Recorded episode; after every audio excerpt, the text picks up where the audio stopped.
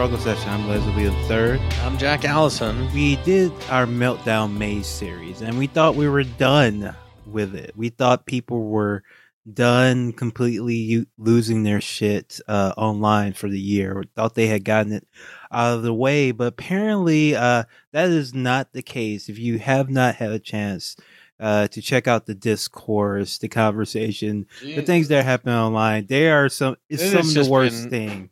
I think everybody's like, I really do feel like I'm like, maybe it's because it's the end of the year and this has just been such a wretched year or something like that. But people are like losing their shit and like a really, it's been extremely weird. We'll get into it, but yeah. I, yeah. I, I, I was trying to think of a name of it for. I was thinking maybe Wiling Out Winter.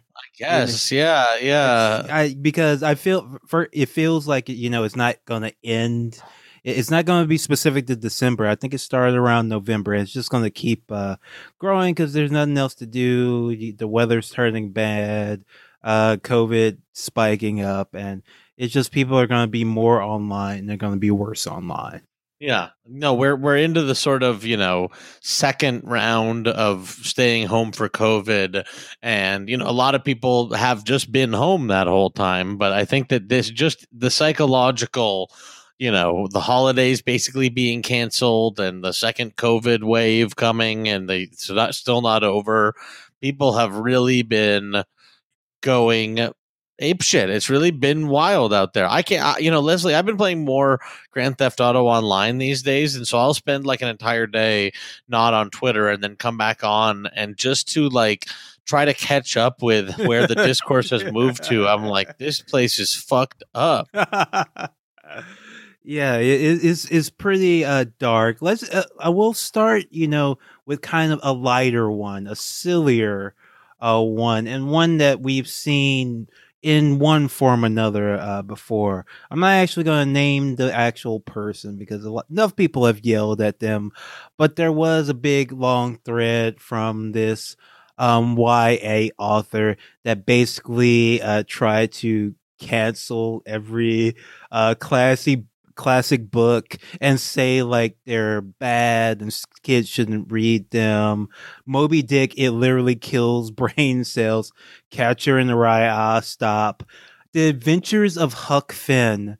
Can we stop with the racist books Oh, man. already? Oh, Uh, man. Scarlet Letter. Listen, anyone who tells you this is good writing has not read it in a million years. Anything by Hemingway is canceled because misogyny. I mean, This is one of these things where I'm like, we should not all be on the same website.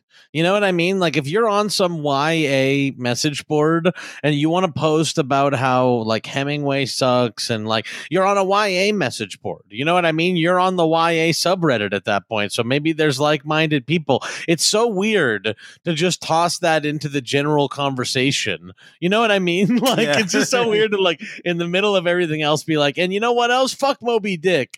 Everyone's like, "What the hell are you talking about?" people uh, were not happy with it, and I, I know we're very mean to YA sometimes. I know we, I have a there's a lot of sweet people in YA who read YA, but like, I'm reading YA. I'm reading the extended universe right now. That's YA. oh, okay, okay. Some Yeah. some of yeah, you're reading some of the YA ones. and I'll tell you what, it's for babies, pretty much. But I mean, I'm reading the new Jedi Order, but yeah, it's a little YA. Yeah, the new Jedi Order. yeah, yeah, yeah. It's so strange to me that YA is such a thing now because when I was in high school, there like, there was no such thing as YA. YA. Like in elementary school and middle school, you read baby books, yeah, and then when you got to high school, you just read books, like books. Yeah, yeah, there was no middle period. And in fact, that my earliest memory of the modern YA would be Harry Potter, and all the people who I knew were into that, they were all like 25. Like every single person I Yeah. knew was into that was like 25 from like jump. the, I guess it's always been around, but the being so such a big part of people's lives when they're not young adults any longer maybe is new. But you know, I'm someone who still reads comic books, so you know, I don't know. Like, yeah, yeah, that was YA it is, back in the day. it is funny. It's like it's funny. It's like I don't. Except as a joke, I don't post like Batman's better than Moby Dick. You know what I mean? Yeah. It's like, well, we're just on. You know, it's just weird that we're all on this general forum together. Yes. So uh, another one that was, you know, pretty funny, annoying but funny was the NYC New York uh, Oh man, bodega thing. Uh, this man. is another goodie too. So so there's always this thing where there's this thing about New Yorkers where they think that they are the only people on the planet who have bodegas. When really the thing is, they just call their convenience stores bodegas. Okay, listen. I don't even want to get into the conversation about bodegas. Let's just talk for just a moment here about what happened. I'm only about the facts here, Leslie. I'm not trying. we call it a Kona store in I'm- Louisiana. It's I'm a not Kona try- store. I'm not trying to get into the discourse. I simply want to report the facts. what happened here is that someone posted a semi annoying tweet being like what where if you're not in New York where do you and you don't have bodegas like where do you go to like buy toilet paper and then get way too many M&Ms or something stupid like some whack shit like that? And then everyone it truly was like at first people were like haha this person's like acting like you know there are not stores in New York. And then like a few hours later it was everybody being like how dare this person say that there are no stores anywhere but in New York? And I just really this one was one of the ones where I was like I tried to I came back in like midway and I was like what the fuck is going on here? Um because you know this this this got so big and then by the next day this mm-hmm. other person because of like I think the backlash to this first person you know yeah, because a every- lot of people were like, "Fuck New York, fuck, fuck New New York,", York New York which is people- always fair. it's like I- whatever like I think it's you live in like you know what I mean like you, live, you do live in a pretty cool city. Like you you should in be New, able. New York. Like, why do you give a shit? Like, if you love New York so much and you're so pissed off, like, go out and enjoy the city you love so much. Like, go walk outside. Hey, go to Central Park. yeah, go to Central Park or whatever the fuck uh, uh, you like. You know, go buy a hot dog. Um, it's all good. Uh, you know, uh, who cares? People talk shit about LA all the time. You know. Anyway, so by the by the second day, you know, uh, uh, of people just being like fuck New York a little bit. Someone who, by the way, it turns out is like a dildo blogger does a post that's like, you know, people hate on New York, but we pay, our taxes like fund your lifestyles. And I'm like, first of all, number one, whose lifestyles are being funded by like taxpayer dollars to begin with? Yeah. Other than like cops. You know Yeah. what I mean? Uh, the person who said this, I will name. That's uh, Lux Alptraum. She is, you know, a, sec- a writer, sex blogger. Uh, pretty strange character online. Uh, Listen, I have no problem with with dildo blogging to, to begin with. I just think that probably the tax contribution of someone doing dildo blogging is not really paying that much. You know what I mean? absolutely. But I, I, you know, you unless unless she's also saying like I count, you know, uh, uh, I count Mike Bloomberg's money along with mine as we're both New Yorkers. You know what I mean? Like, why? And like why why why are like adults having these conversations? These are like these are things that like teenagers fight about right? Like who's the best city? Our city is the coolest and we pay for all like this is stuff like like you would talk about talk shit like on a mesh board when you're like 20 not like 50 but you know. and and let's talk just for a second here about like um i don't give a fuck. I mean what you're saying is there's a lot of rich people in new york. Yeah when you say that like oh new york pays a lot in taxes more than other states i'm like yeah i sure agree with you. Like there's an inordinate amount of mega rich people in new york. You know what i mean? Yeah. like there's a lot of very very rich people there uh, you know concentrated in one place. That went so far and got so weird And I think know. the original person was like trying to mock the thing that she ended up becoming. I think she was actually mocking people who make those posts sincerely. It was I have very no idea. yeah. It's ve- the way she wrote it. I mean, it's, it was a masterful uh, tweet, obviously, in, in some in one way or the other. But it's very it's unclear if the person was actually mocking the thing or doing the thing that they were mocking. But people took it as like someone uh, literally saying that no one uh, has like like 7-Eleven outside. I, you know, New York. you know, I feel bad for this person. You know, I also do kind of think that that thing from of New Yorkers is annoying and it's unnecessary. The way I feel about this again is we don't have to be on a public forum. You know what I mean? Like all you New Yorkers, like please talk with each other about how great the city is all the time. Go ahead. Go ahead and have a private, you know, Facebook group where you're all in there and saying like go to the like we love New York Facebook group and everybody posts in there. Like it doesn't all have to be, you know what I mean? Like it, this person didn't have to post for everybody. Like New York's the only place where you can get M&Ms. You know what I mean? Like, you know, let's let's close things up again. Let's get let's get the New York let's get the New York I want there to be separate forums. I've talked about this for a long time. We need to get back to separate forums. We need everybody to go back to, you know, if you want to talk New York, you got to go to like, you know, forums.newyorktalk.net or something like that. You know what I mean? NewYork.twitter.com. Yeah, I- that's what I'm saying. Yeah, they should take the trending topics, just separate ones, and you have to choose which one you want to sign up for. I would choose gaming Twitter. If they were like, now there's 70 Twitters, you have to sign up for only one. You bring your account to only one of them. I'd be like, I guess I'll go gaming. I'll just go gaming. I would probably go pro wrestling personally. I would probably go pro wrestling. Yeah, maybe I'd go politics because that's the best place to stay and to like be annoying to everybody. Uh, that one was pretty strange. That one was a pretty strange one. Uh, uh, again, it all felt very unnecessary. And then this is like kind of what happens with these meltdowns. Is it's like an unrelated person comes in and like, oh, okay, like you know, this first person was not trying to say that, but then you come in and you're like, you know what? Like people think like like pe- uh, coastal elites are like you know annoying and like think less of everyone else, and I'm gonna say like, yes, we do here I am, like someone not personally, you know, paying the taxes or whatever, but just because I live in a certain place, I literally do think like I own you.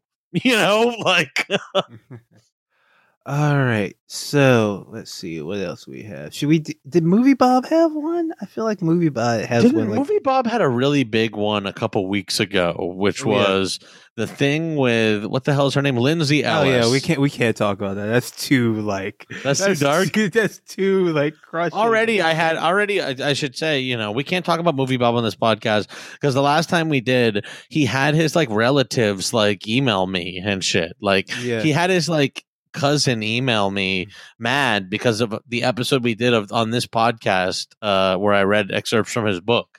So we won't talk about movie Bob here because he'll tattle on me to his niece, to his cousin. his cousin. He'll Yeah. tattle on me to his movie cousin. All right, so let's get uh, into you know a little bit of the darker and more annoying uh, meltdowns that are Political, political, meltdowns. po- politics. Um, lots of people still arguing for some goddamn reason about the phrase defund the police and Right. whether it is effective or not, whether it uh, costs Democrats races. By the way, it didn't. Um, that's just a narrative people are trying to create to uh, give Democrats an excuse not to do anything about the police. this is like being pushed so clearly post election. Yeah. You know what I mean? Like there's clearly been like a full court press on like delegitimizing the idea of saying, you know, defund the police and, you know, uh, uh, from day one post election, uh, it was like I think one of Nancy Pelosi's like right hand people being like, we got to stop saying this.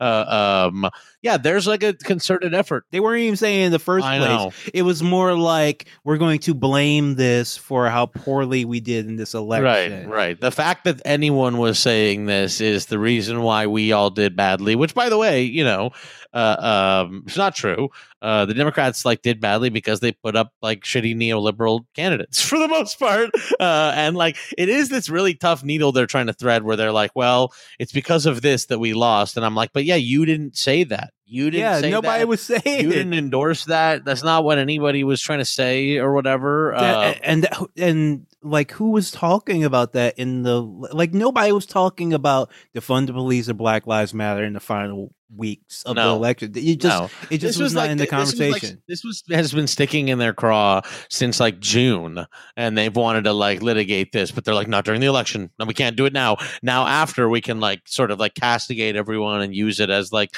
the cudgel and everything like that. Um, I, I just like you know, I don't. I just honestly find it bullshit and uh, Yeah, i don't think it's costing anybody any votes and uh you know uh I, it's just really frustrating because, frankly, I think that the, the phrase defund the police is like, you know, kind of restrained, you know? Yeah, we, very. we, we, we went from like, we went from abolish ICE and everyone was like, well, you can't abolish ICE. And then this one, we're like, well, okay, how about since 2000 like every police force has been funded at a level to make themselves into tiny militaries. Like even small like small police forces in kenosha or whatever they are as militarized as like the us military. They all have huge like how about like the fact that they've all been funded at this level to buy all this stuff how about we just defund that? It, they want to and and, and the thing is they're not doing anything, anything about it anyway so why does the like the phrase doesn't even matter because it's not like the democrats are making any efforts uh, to do this, but Matt Yglesias,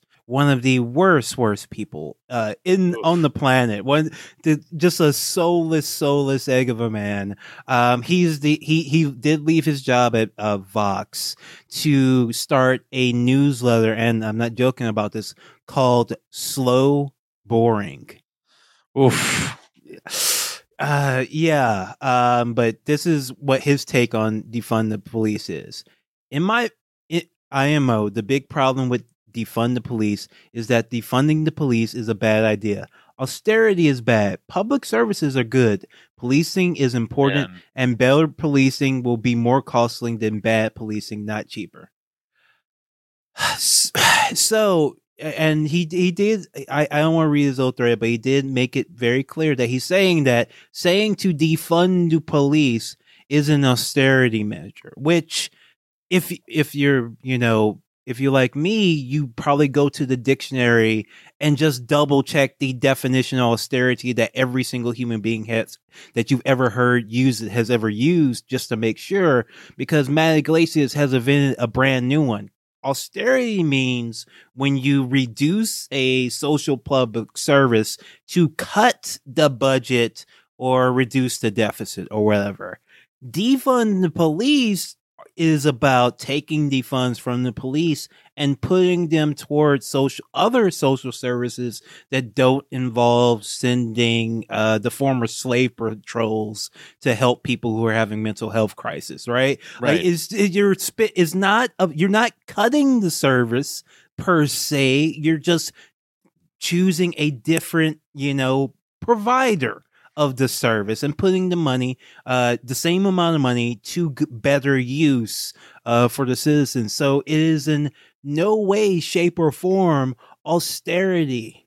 He, he's almost like I swear to God, like Matt Yglesias is almost like the Get Fiscal account. You know what I mean? Like this is like angling to find you know except that it's funny when get fiscal does it and it's like an intentional troll like what matt is doing is like carving out a position trying like trying to find he this is like concern trolling is basically what it is. Like he doesn't even believe this. Yeah. he's just trying to find like the language of the left to like go back and like hit the left with it. You know what i mean? And he feels like he's being so clever with it. This is like almost not worth engaging with even like as as an actual idea because it's just uh like like if anything you know uh, the right way to deal with Matt Yglesias is the way people do which is just calling him an asshole and posting the pig pig poop balls at him. You know what i mean? Like, I mean, he gets it more than any any human being possible, and he deserves it. Yeah, he deserves every little bit of it, and I endorse uh, any kind of targeted harassment against Matt Yglesias. One hundred percent. Uh huh. Oh, I did want to mention, you know, about the scared liberalism around defund the police, which is just the silliest shit to worry about after you, after you know Biden is going to be president. Like I, like it's like they're pre coming up reasons to be cowardly. Like they're not even waiting until after the inauguration to get like scared of the left flank. Like they so want a Sister Souljah moment, which they got from Biden. Really, he said he's not he's against defunding the police every time, uh, and like kiss the cop every time they ask him. Yeah, they get it from him every day. They, you know, Biden like like I, I am of the mind that I'm like there is no, there's no moving Biden to the left. That was obviously a joke always to begin yeah. with and like biden should just be like fully opposed you know what i mean yeah. like i think a lot of groups want to work with biden and like i get it they also have like bigger responsibilities and stuff like that. You know what I mean? But like we should be wary that like Biden's an incoming president and you know a lot of people kind of are trying to curry favor with him right now, but the actual real reality of it is is like this man like hates the left you know? Yeah. like he has like made his entire career off of like you know sort of juxtaposing himself against the left and that's what his presidency is going to be about too you know? I in a perfect world like there'd be like huge protests against like biden's inauguration you know what i mean? Like you know this is like i think this is going to be one of the worst presidencies for labor uh, uh you know that that that there could be. But he's been, you know, filling out his cabinet with people who um, mostly are garbage, garbage. Yeah. A lot of it is Obama alums, but we're getting the we're getting the Obama alums after they left the White House and go went to go do private sector work. Yes. So we're like getting them like not when they were like even even like potentially idealist or believed in anything. We're getting them like after they all went to go work for Uber and thought they were done, you know? like they're all just like coming back. Yeah, like they were someone was defend there some people were defending, you know, this guy named Brian Deese who was you know brought up like he but he be, because he actually did kind of start off as maybe a legitimate activist in the Obama administration, but he spent the past like seven years at this big private equity firm at BlackRock, mm-hmm. you know, oh, like oh, sure. helping their sustainable investing portfolio. Because they thought that they were all done. They all thought that they were done in government. So time to cash in and try to do it in a way that like reads nice on, you know, the internet or something. Like, oh, I'm doing the, I'm in with one of the sustainable fucking, you know, uh, uh, venture capital places you know, uh, but they all went to go cash in afterward, and well, now they've returned. oh, wonderful, wonderful, and even worse, honestly, you know, I, I was posting about this before, but I'm like, you know, I, I really do think like what happened with Prop 22 here in California, uh, which was you know basically the the app companies uh, uh, carving out what they do um, to not uh, have labor laws uh, apply to them. More yeah, yeah. So for uh, people for gig workers, they don't have. They're basically uh, running the WWE scam where they're not employees, they're uh, was it independent contractors or something like that, right? Yeah, and so, they don't get any benefits or right. In California, we have laws for people that are actually employees, like you have to get benefits and all this kind of stuff. And so what Uber did was they, you know, paid million, hundreds of millions of dollars, or you know, tens of millions of dollars at least, uh, uh, to you know, to pass this proposition saying that those laws do not apply to people that work for them uh, and it worked. And you know that is basically going to happen. It's already, you know, they're they're testing the waters in New York. It's probably going to happen in New York. Uh, that'll probably happen across the country, and um, it's probably one of the biggest threats to labor right now. Is like this rewriting of the labor code for the kind of job that will be the only one available uh, before too long. Yeah, we um, we because we didn't talk about uh, what um we haven't talked about it since the election, but um, the way they won it, they like when you open your, if you were in California, every time you opened your Uber app, you would get like an ad telling you to vote for this proposition in order to help make the drivers' lives better, right? Um, yes, no, that was like it was a huge, and you know, let's be frank here. Like, yes, there was a gigantic. There's a gigantic. It was the biggest uh, uh, proposition, most money ever spent on a proposition, and of course, like you know, every single consulting house in California worked on it. Uh, every political consultant. Um, oh, even the ones that are going to work for like Democrats. Of course, the ones who work for Democrats. it's all Democrat alums who did this. And the other thing about all this is like, I think this is one of the biggest threats to labor happening in the country right now. Is they're going to like roll out new laws. Uh, uh, making gig workers like a subclass, and then basically like that's going to be all the work that is exists in America. um, and you know, I just really don't think that Joe Biden's White House is going to do anything about it because fucking Kamala Harris's brother-in-law is lead counsel for Uber, and her niece is like former head of strategy for Uber. So I just don't think it's going to happen under Joe Biden. I I really would. I hope everybody pushes as hard as they can with Biden, um, and you know we should push him on every single thing. But I I have low hopes, uh, uh, uh you know, for for progressive policy under the uh, the Joe Biden administration. Probably the best sign of that is um, the fact that Neera Tanden, Wow. um, uh, the what, what was she? The president, of center, uh, The of- CEO, the, the CEO. oh, for the Center for American Progress and prolific Twitter user. This is Mhm. in her bio on CNN. Even CNN notices that she posts almost twice as much as uh, Trump. If you're listening to the show, she has probably angrily posted uh, at you and possibly uh, blocked you. She's I'm blocked. I'm blocked by uh, by Neera Tanden. it was very sad. I, I I got blocked by her because um she was she was basically lying about her participation in the 2016 planning for the Democratic Democratic platform. I forget which proposal she was fighting against, but she was lying publicly about it and I posted the video of when she was actually saying actually no we shouldn't have we shouldn't support the green new deal or medicare for all. And like Numi, uh nomiki uh Konst was like sitting next to her and like retweeted too because like everybody saw her sitting there. I in fact she was sitting next to Cornel West and he had to sit there. You know and you know what a centered loving man that is but you could just feel like how having to sit there and listen to her bullshit like was tearing him apart anyway this woman who even is reviled by the most lovable uh people on the left flank of the democratic I mean, she got like Matt Bruenig fired. She, when Liz Bruenig was like pregnant, I'm like, this person like truly is like a very petty and fucked up individual.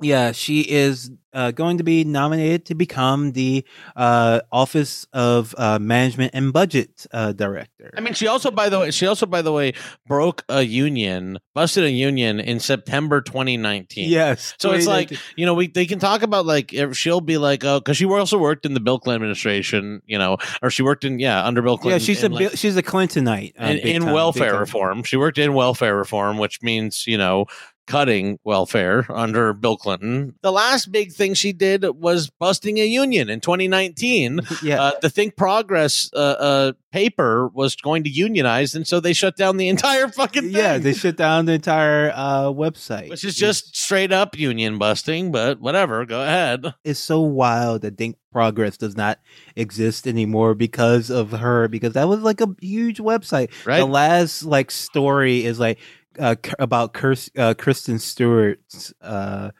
you know, trying to promote Charlie's Angels. What a Wow. wow. note. No, that for- feels right. Actually, that feels right for Neera Tanden. For Neera Tanden's Think Progress, Union busted Think Progress to like be about Elizabeth Banks's Charlie's Angels is going to be so important. oh man, very uh and very and a lot of people were upset about this nomination because obviously Neera Tanden is not someone that is very well liked on the left wing of the party, and people were looking for a sign from the Biden administration that they were going to pick, give us, give them something, give the Sanders people something, and instead she he just gave them this big fu. And the funny thing that got reported is actually that uh this is kind of, uh, a reporter said this that actually one of the Biden people told them like, "Oh, we picked Neera because she is supposed to be one of our left people. This is a gift to the left to pick Neera Tanden." So that's where the Biden Overton window uh, is. Um, yeah, uh, uh, you know that is uh, Neera Tanden is not really well liked by anybody, but uh, you know I, I really think the Neera pick uh was you know because she's just someone kind of who's in the Democratic ranks, but then also it was a nice fuck you to the entire like Sanders. You know everybody that was involved with Sanders. I also like that Elizabeth Warren um quote tweeted and was like i think she's great or something like that. oh that God. of course I do. I do want to talk about how great it is that uh, Elizabeth Warren was passed over. Like everybody thought she was going to be what, uh, uh, Secretary of Treasury, right? Yeah. Well, well, not everybody thought. I think maybe only she thought. they wanted that yeah yeah, but uh, I did think it was so nice that she, you know, like loyalty matters, and she, you know, stabbed the left in the back not once nor twice by not making an endorsement uh, in 2016 and then running herself running a terrible campaign and then not dropping out for super tuesday even though she knew she was going to lose and the votes that she gathered would just be completely wasted and staying in only because she was able to get super PAC money Super from a millionaire. yeah. Millionaire ran out of her own money, a billionaire. Yeah, which she promised she would not do that. So it was nice to see her get absolutely nothing uh, for it whatsoever. Uh, it, it- it's, it's kind of funny because I feel like maybe that was even Biden's personal call. It's like, you know what? You betrayed Bernie. Like, why should I like reward you for that? You're, you, you like turn your back on your friend. You're always hanging out with each other. You're supposed to be the left wing on the flank. You, you're sitting at their table at the fucking Senate he's, and he sees you like not be loyal to him. Why should he fucking trust you? Why should he bring you in? uh, if Joe Biden would just come out and say it, that would maybe get some goodwill from me. You know, if he could just go out and say it outright. So Aaron Rupar is this guy who does for Fox like the the he watches Fox News for them all day. That's what Aaron Rupar's job is is for Vox.com. He watches Fox News all day and pulls clips from it and posts them to his Twitter. Right? Is that am I like wrong Yes. what this guy That does? is that is that is his job. His job is entirely dependent on Fox News, and he watches Fox News all day. Okay, so this guy just watches Fox News all day and pulls clips from it. Uh, he has like 500,000 followers on Twitter because he, you know, posts a lot of clips, I guess, Of Fox News. of Fox News because he works for a company that has like a clip pulling suite that he has access to. You know what I mean? Like, there's no real uh, uh, rocket science to this. What Aaron Rupar likes to do is every time anyone who is even like remotely left goes on Fox News, he makes a big fucking stink about it. Whether it's, you know, Glenn Greenwald going on Tucker Carlson, which everybody gets annoyed about. But even yesterday, he got pissed off about like Ro Khanna, I guess, going on the Laura Ingraham show. Um, and then he posts a full clip of it, and it's Ro Khanna talking like about like you know it, it was good stuff actually. It was him talking about like how the economy doesn't work for everybody and shit like that. And you know, lover or hater, you know, the the and I obviously hate her. The Laura Ingraham show gets millions and millions of viewers every night. Um, I also think that you know what they do over at CNN and Fox is pretty evil as well.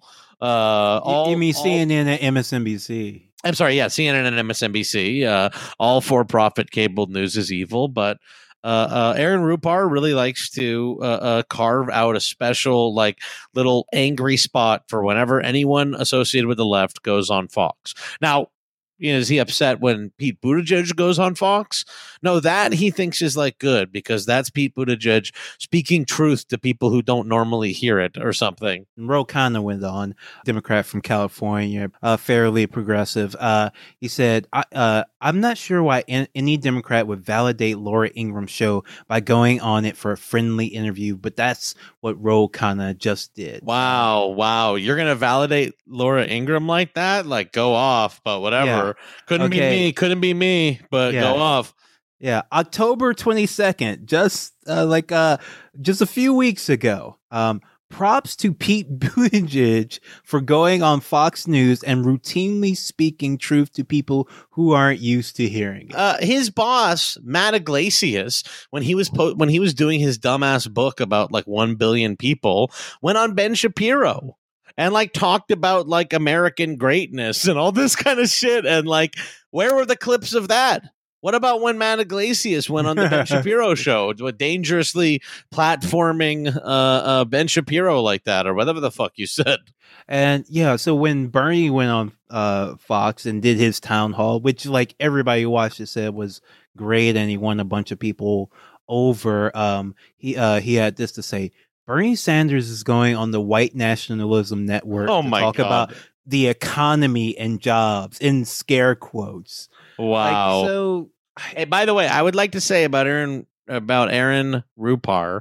This was passed on to me by Eamon Whalen, who's a writer.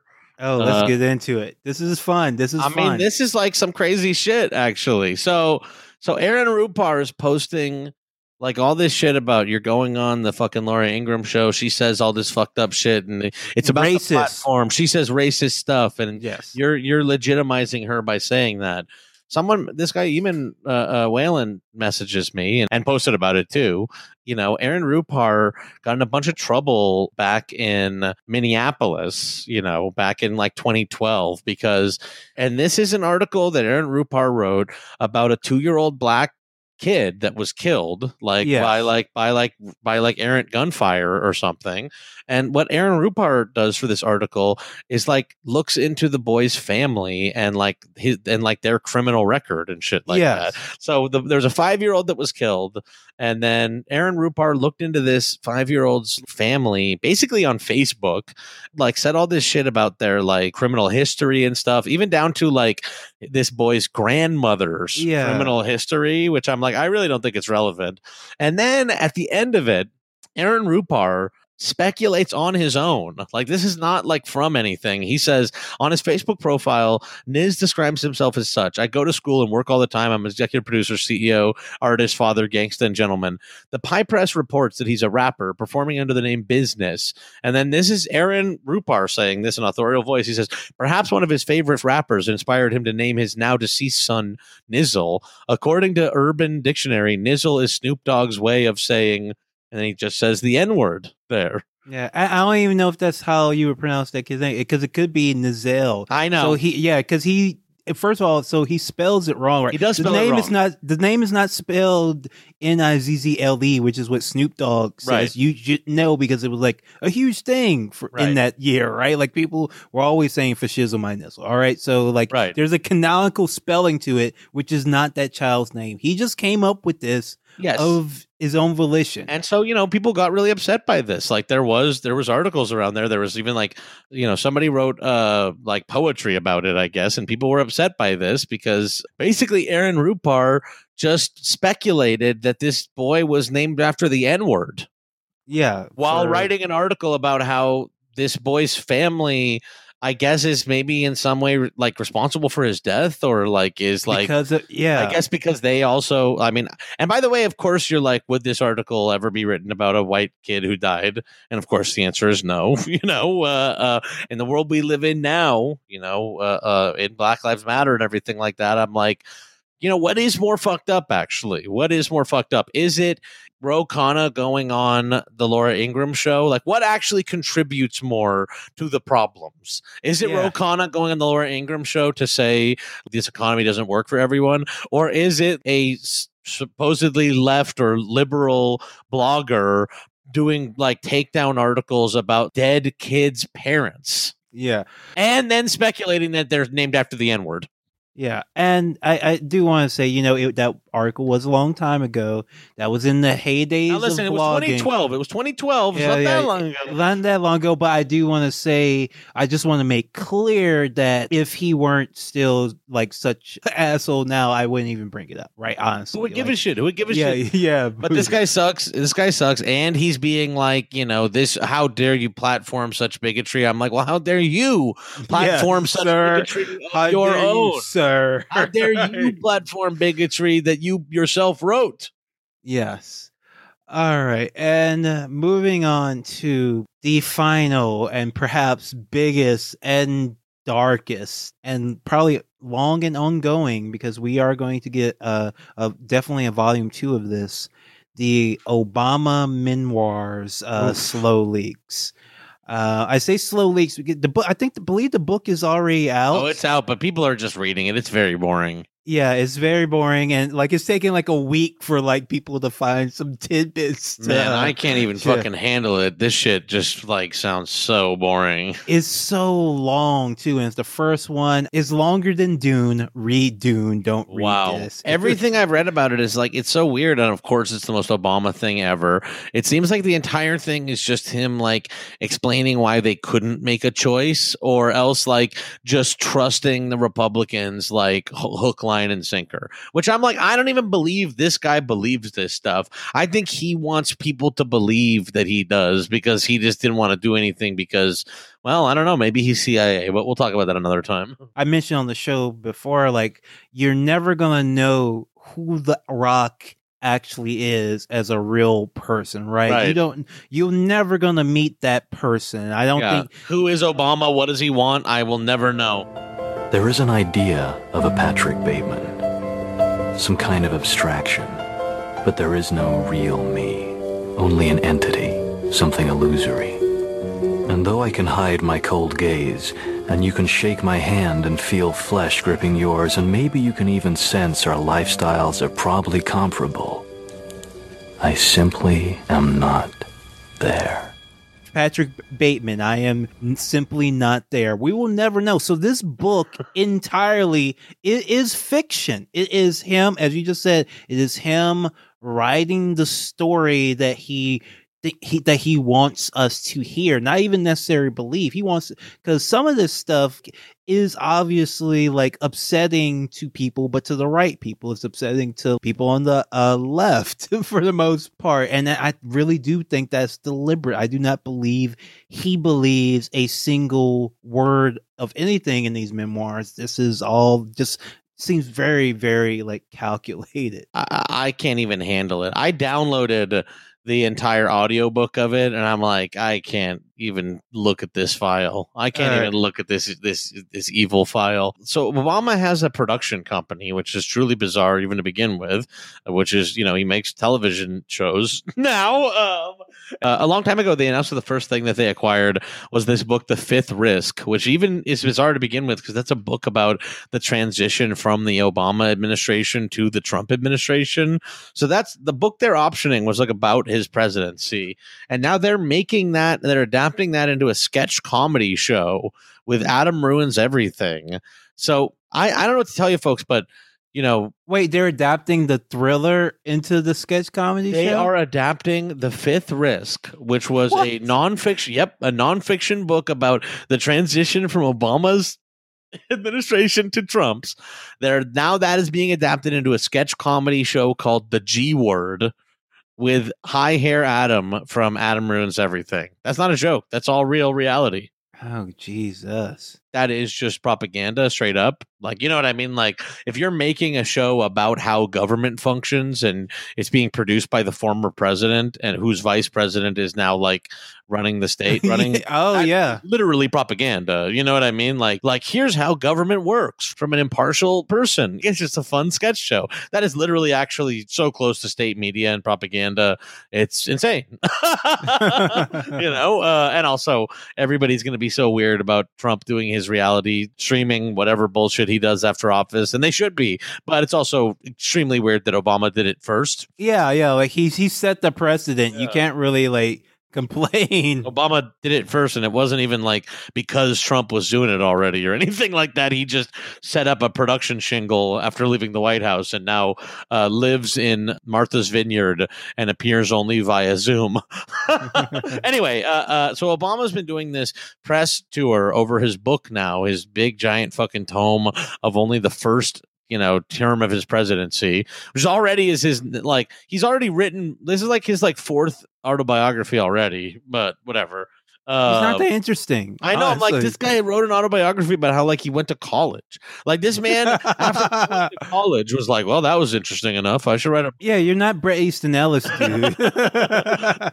Uh, anyway, so he's doing this big tour, and he goes on Stephen Colbert. Stephen Colbert asked him like, well, you know, do you regret the drone strikes? And he says like, he's like, I don't regret them because it actually was, you know, far there was far fewer casualties than there would have been, you know, with troops on the ground. You know, also that kind of like disregards the other option. That's not of, really the question. of yeah. not killing anybody. You know what I mean? It's like, well, you know, given that what we're going to do definitely is be killing people in the Middle East, obviously it's better that more Americans don't die while we do it. I'm like, well, I just have to disagree with the premise there. you know what I mean? Yeah. Like, you don't have to say yes to every uh, uh, death. Um, but yeah, like it's pretty chilling footage watching this man sit with quisling fucking Stephen Colbert, twisted and golemified by access. Can I say Um, I've always hated Stephen Colbert? I have a place in my heart for Jon Stewart. Never got fucking got Stephen Colbert. Never liked him. Never liked his fucking weird religiosity that he tries to keep hidden, but is absolutely the I mean, driving force in his life. It's there. Uh, I don't like that.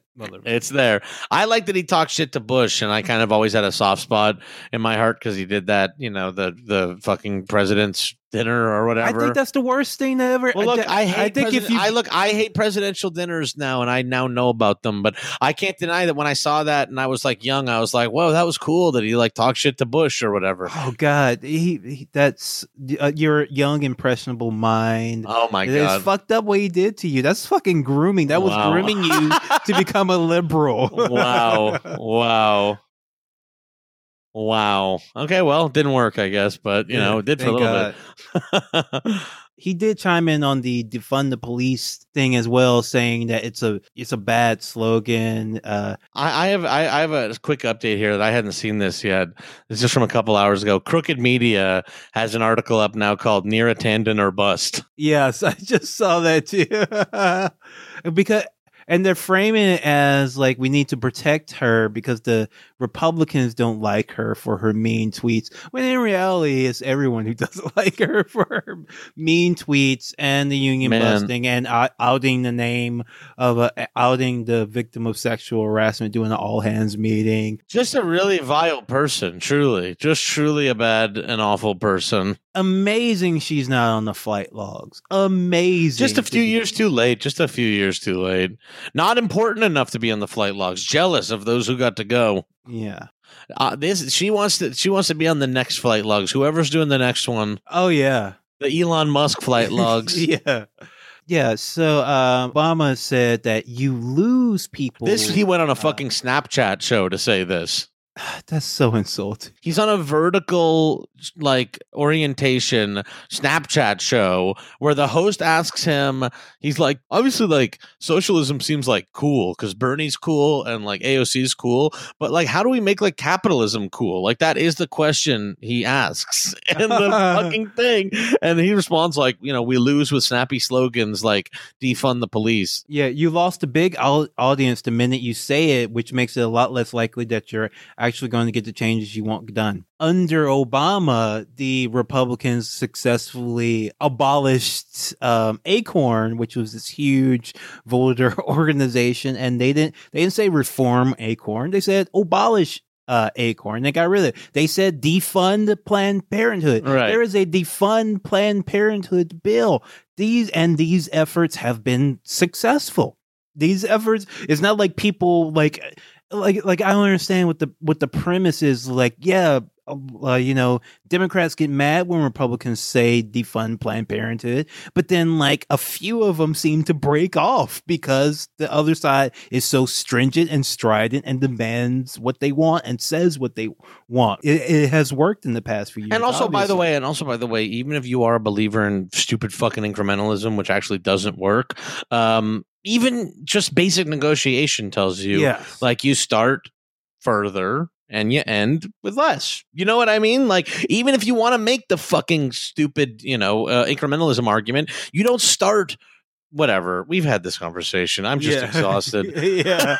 well, let- let's, let's dive back into the dark, the six hat world of uh, Obama's memoirs.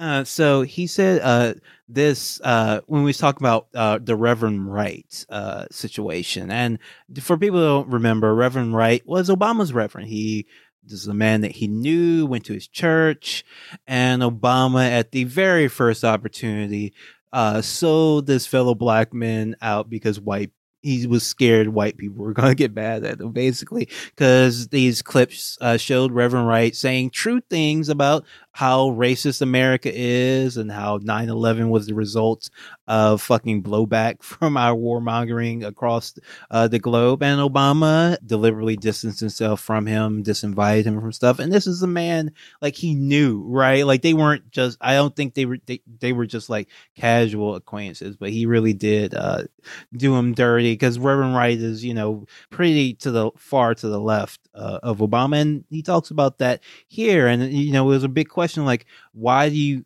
why was Obama so quick to distance himself from him when he sat and listened to these sermons? Well, Obama gives you the story that he thinks you want to hear about this, and I'll just read it. That Reverend Wright came to pastor in an overwhelmingly white denomination gives some indication of his practical side. Not only did the United Church of Christ value serious scholarship, uh, something he emphasized every Sunday, but it had the money and infrastructure to help him build his congregation. So this is Obama acknowledging that Reverend Wright was pretty fucking cool with white people. Like he was good at his fucking job. He raised Right. money and people liked him. What was once a state church with fewer than 100 members grew to 6,000 during his tenure. A rollicking, bustling place containing the multitudes that make up Black Chicago. Bankers and former gang members, Kente robes and Brooks Brothers suits. A choir that, wow, some really interesting dichotomies from uh, I know. Uh, a, a, Wow. la- a, a black man. That's a really weird thing uh, from from, to- from from bankers to former gangsters. Okay. Okay. Uh, okay. Uh, a choir that could rock classic gospel and the Hallelujah chorus in a single service. His sermons were full of pop references, slang, humor, and genuine religious insight that not only prompted cheers and shouts from his members, but burnished his reputation as one of the best preachers in the country. That's the good part. He was able to bring uh, the two types of black people together: the gang members and the bankers. Uh, Along together, with whites. along with whites, uh, many many whites. Um, but it, it, it did it. It is did also it- funny, like Obama is being like, "This guy was really, really good at it. He was so good at preaching." And uh, and then the next paragraph is going to be, "And so I destroyed him." Yeah, and now this is him remarking back when he had no problem with Wright, uh, but well, he didn't say it. But this is the narrative he we, he wants us to think. There were times when I found Reverend Wright's sermons a little over the top. In the middle of a scholarly explication of the book of Matthew or Luke, he might insert a scathing critique of America's drug war, American militarism, capitalist greed, or the intractability of American racism. Rants that were usually Rants. rants that were usually grounded in fact, but bereft of context. Wow. Grounded in fact, but bereft of context. Well, of course, the context is that uh, you know the those kids were selling weed. like uh, it's so funny to actually li- for him to list the drug war there too and first right because you could say all right you know, on a certain level obama is committed to defending militarism capitalism right? But like why would he defend the drug war here? I that's so bizarre to me. Um, um but he continues Often these speeches sounded dated, as if he were channeling a college teach-in from 1968 rather than leading a prosperous congregation that included police commanders, celebrities, wealthy business people, and the Chicago school superintendent. And every so often, what he said was just wrong, edging close to the conspiracy theories one heard on late night public access stations Oh or in the barbershop uh, down the street. It was as if this erudite, middle aged, light skinned black man, Wow. mentioned his skin color for some reason, were straining for street cred, trying to keep it real. Or maybe he just recognized both within his congregation and within himself the periodic need to let loose, to release pent up anger from a lifetime of struggle in the face of chronic racism, reason, and logic be damned. Whole lot going on there. So it came time to destroy him. Uh, when my when it came time for me to become president, he had to be destroyed. I hate to say projection because we do not know what is in the black abyss that Obama calls a soul, but him claiming that Reverend Wright was the light skinned, affluent black man who was trying to get street cred is such amazing, amazing projection from the person that I think Obama might be. it's probably like completely and utterly uh, ridiculous. Yeah, like the fact that like and Obama thinks it's a knock that this guy is speaking criticizing the drug war the drug war in front of these police commanders who go to his ch- church because it's popular. Like Ob- like obama like is basically saying he kind of didn't get like that reverend wright was actually try- maybe trying to do which is like make the church really popular and then actually influence all these bougie assholes who go to the church uh, to be seen, which is why Obama went to that church to be seen and to make his way in politics. Like Reverend Wright was actually trying to like give some gospel to these like sorry sacks of shit. And Obama is just like he does not understand it. Didn't even contemplate it. Or at least the Obama of the book, the character Obama in the book did not even think about that. I can't even begin to imagine how twisted my mind would be if I read 800 pages of Obama's Monday morning quarterbacking about every decision he ever ever didn't make. Pretty much. All right, folks. That was struggle session. Stay stay offline. It's it's bad. It's gonna be Uh, really bad this month, I think. Yeah, Find yeah. an online game. You know, find Yeah. yourself an online game and f- find a safe place to hide out, hibernate during this wild out winter. Peace. bye.